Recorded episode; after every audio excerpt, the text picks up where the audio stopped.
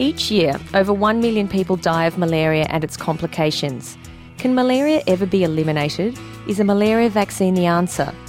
You're listening to ReachMD XM160, the channel for medical professionals. Welcome to a special segment focused on global health. I'm Dr. Mary Louchard, your host, and with me today is Dr. William Collins.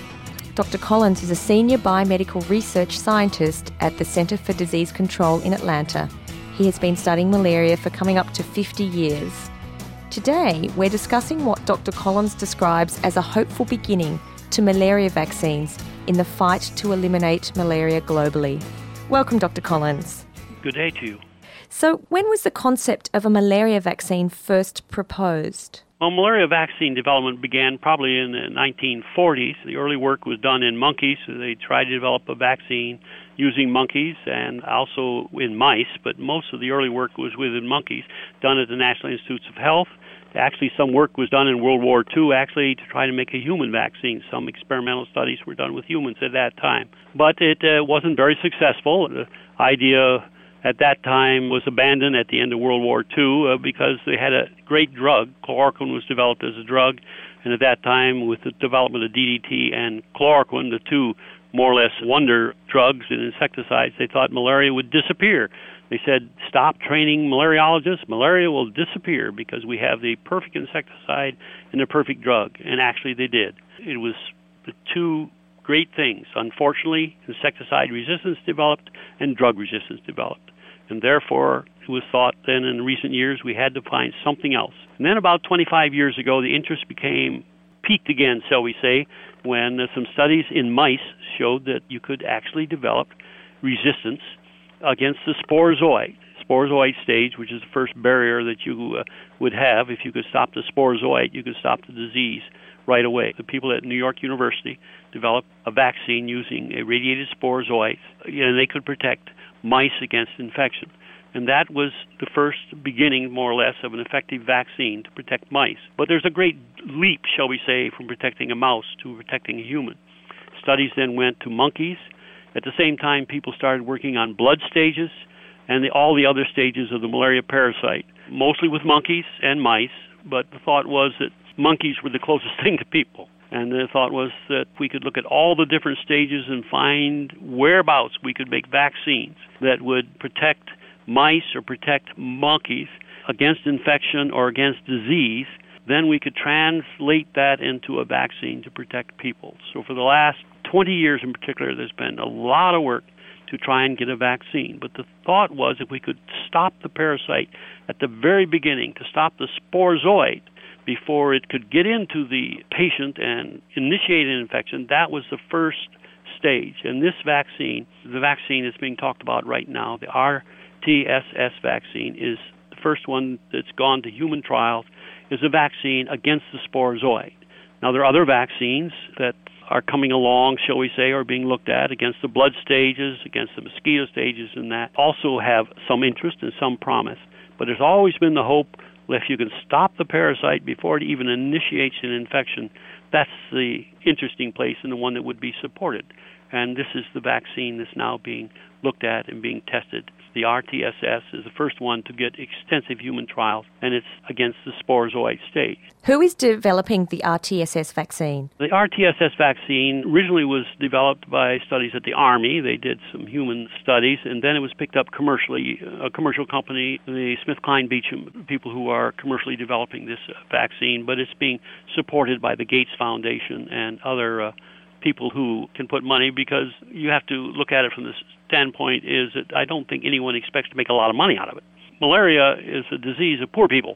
Most people don't consider it's a vaccine you sell to rich people. It's a vaccine you will eventually give to poor people. Most of the people who have malaria are terribly poor. So even the development of a vaccine like this, which will eventually probably end up costing hundreds of millions of dollars to develop, is for people who probably can't afford it in the end anyway. So it's up to probably government organizations and places like Gates people to do it. It's remarkable that a company such as SmithKline Beecham has put so much effort into this. It's really remarkable that they've committed themselves to do this. How many studies have been conducted using the RTS,S vaccine to date? I don't know how many studies when you start that they've gone through mouse studies and human studies, but the studies in Tanzania, which is the first big one that we know about that got a lot of write-up several years ago, showed that it gave about 30% against clinical disease and 40% against new protection. Now, the two trials that were just reported this last week at the American Society of Tropical Medicine, and then they're the ones that we had an opportunity to review in the New England Journal of Medicine, report better than 50%, and both of them against infection. Now, this is hard to assess a vaccine when you're also doing control. You know, it's difficult to assess anything when you ethically have to have bed nets and insecticides at the same time. So there's not a lot of malaria in the area where they're doing their assessment. It's hard to assess a vaccine when at the same time you're having your children sleep under bed nets and you're using control methods such as drugs when anyone shows any sign of a disease. But ethically, you must conduct a trial at the same time that you're controlling the same disease you're trying to assess a vaccine. But even under those conditions, they showed that they were getting protection. So that it's really remarkable that in an area where they're having control activities, when they superimposed the vaccine into those areas, they were able to still find that the vaccine was having a beneficial effect.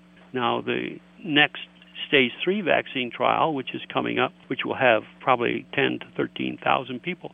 Every child will be sleeping under a bed net at the same time. But we'll hopefully be able to demonstrate that the vaccine is still working. This vaccine is doing what we all hoped, or everyone hoped, will show that if you could stop the sporozoite, you can stop infection. If you can stop infection, then you have a beneficial effect.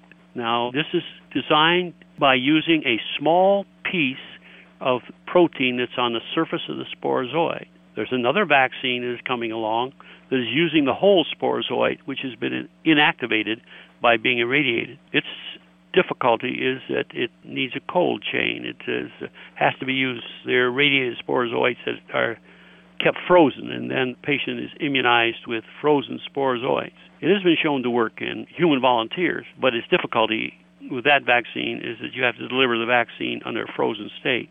But the thought has always been that frozen sporozoites or sporozoites themselves will have the whole protein. This particular vaccine, RTS,S vaccine, is a piece of that thing that has been synthetically produced. It is a 4 amino acid stretch that has been made chemically repeated. If you're just joining us, you're listening to a special segment focused on global health on ReachMD XM160, the channel for medical professionals. I'm Dr. Mary Louchard, your host, and joining me today is Dr. William Collins from the CDC. We're discussing malaria vaccines and their role in eliminating malaria. Dr. Collins, with regard to the vaccine, what's the duration of efficacy of the vaccine? Well, I don't know if they know how long it'll be effective. When they designed the trial, they set a beginning and an end of the trial, and that was just for logistic reasons, of course. You know, it's difficult to say, well, we'll run a trial for 6 months, we'll run a trial for 9 months. They have to find a beginning and an end of a trial. These trials, you know, weren't designed to run till the very end to see, you know, whether the vaccine would run 6 months, 2 years, or not. But most of the thought is on all of these, and there are experimental studies which indicate that this vaccine and all of these anti-sporozoite vaccines are boosted when live sporozoites are introduced, so that when a patient or a child out here is fed upon by sporozoites in the field, they'll probably be boosted by those sporozoites. So in the absence of any infection or any malaria in the area, they'll probably last anywhere from 6 months to a year, maybe as long as 2 years. But if there are live sporozoites introduced in which the surface coat, which is of the sporozoite, is put in as a booster, then they would last longer. So experimentally, the thought is that in an endemic area, they will last much longer than in a non-endemic area. But experimentally, they are designed to last probably in the range of a year to a year and a half to 2 years. Are there any safety concerns with the vaccine? All of these trials, and these two trials in particular, and the one before, have all indicated these vaccines are very safe. They were given in conjunction, actually, with other vaccines to make sure they didn't interfere with the normal vaccines. The normal expanded program immunization schedule, which was regular childhood immunizations, were given at the same time, so they didn't interfere with the normal vaccines which were being given. The hope is they'll be given along with measles vaccines and the tetanus vaccines, diphtheria vaccines, other vaccines that are being given. So therefore, this vaccine was given with other vaccines to make sure that they didn't interfere, and that those other vaccines didn't interfere with it. So they look to be extremely safe, and they have to have an adjuvant of some sort. The fact is that these small peptide vaccines are ineffective without an adjuvant. That's one advantage possibly of the whole sporozoite vaccine, the irradiated one, that may come along in testing. They may not need an adjuvant, but the small peptide ones absolutely need an adjuvant. How soon do you think we'll see this vaccine in clinical use? Well, this one that they reported on here, the RTS,S, is going to phase 3, I think, next year, so that at the end of that trial, if it is successful as these two were, I would imagine at the end of that trial, it'll probably be ready for widespread distribution. I can't see why they should hold it up any longer. How close do you think we are to global eradication of malaria? That's a problem when you talk about eradication. The Gates Foundation says we should have eradication, but I think elimination from many areas is very feasible, but eradication would mean you'd eliminate the thing from the world. I don't think you're going to get rid of this particular disease from many isolated areas. That's my personal opinion. But in most of the important areas, it'll be brought down. I think World Health Organization is looking toward 2015 as a target area to eliminate it from most of the major areas as a killing disease, a major killing disease, if the donors and we don't have a war and, if. But there are going to be pockets that are going to be difficult. There are areas in some parts of Asia and some parts of Africa that are going to be difficult to wipe out.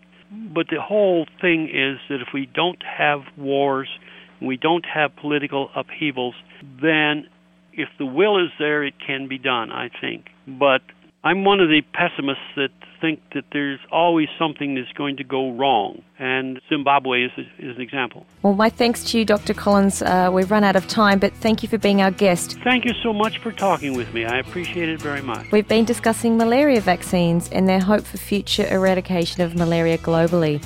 I'm Dr. Mary Leuchars. You've been listening to a special segment focus on global medicine on ReachMD XM160, the channel for medical professionals. We welcome your comments and questions through our website at reachmd.com, which now features our entire medical show library in on-demand podcasts. Thanks for listening.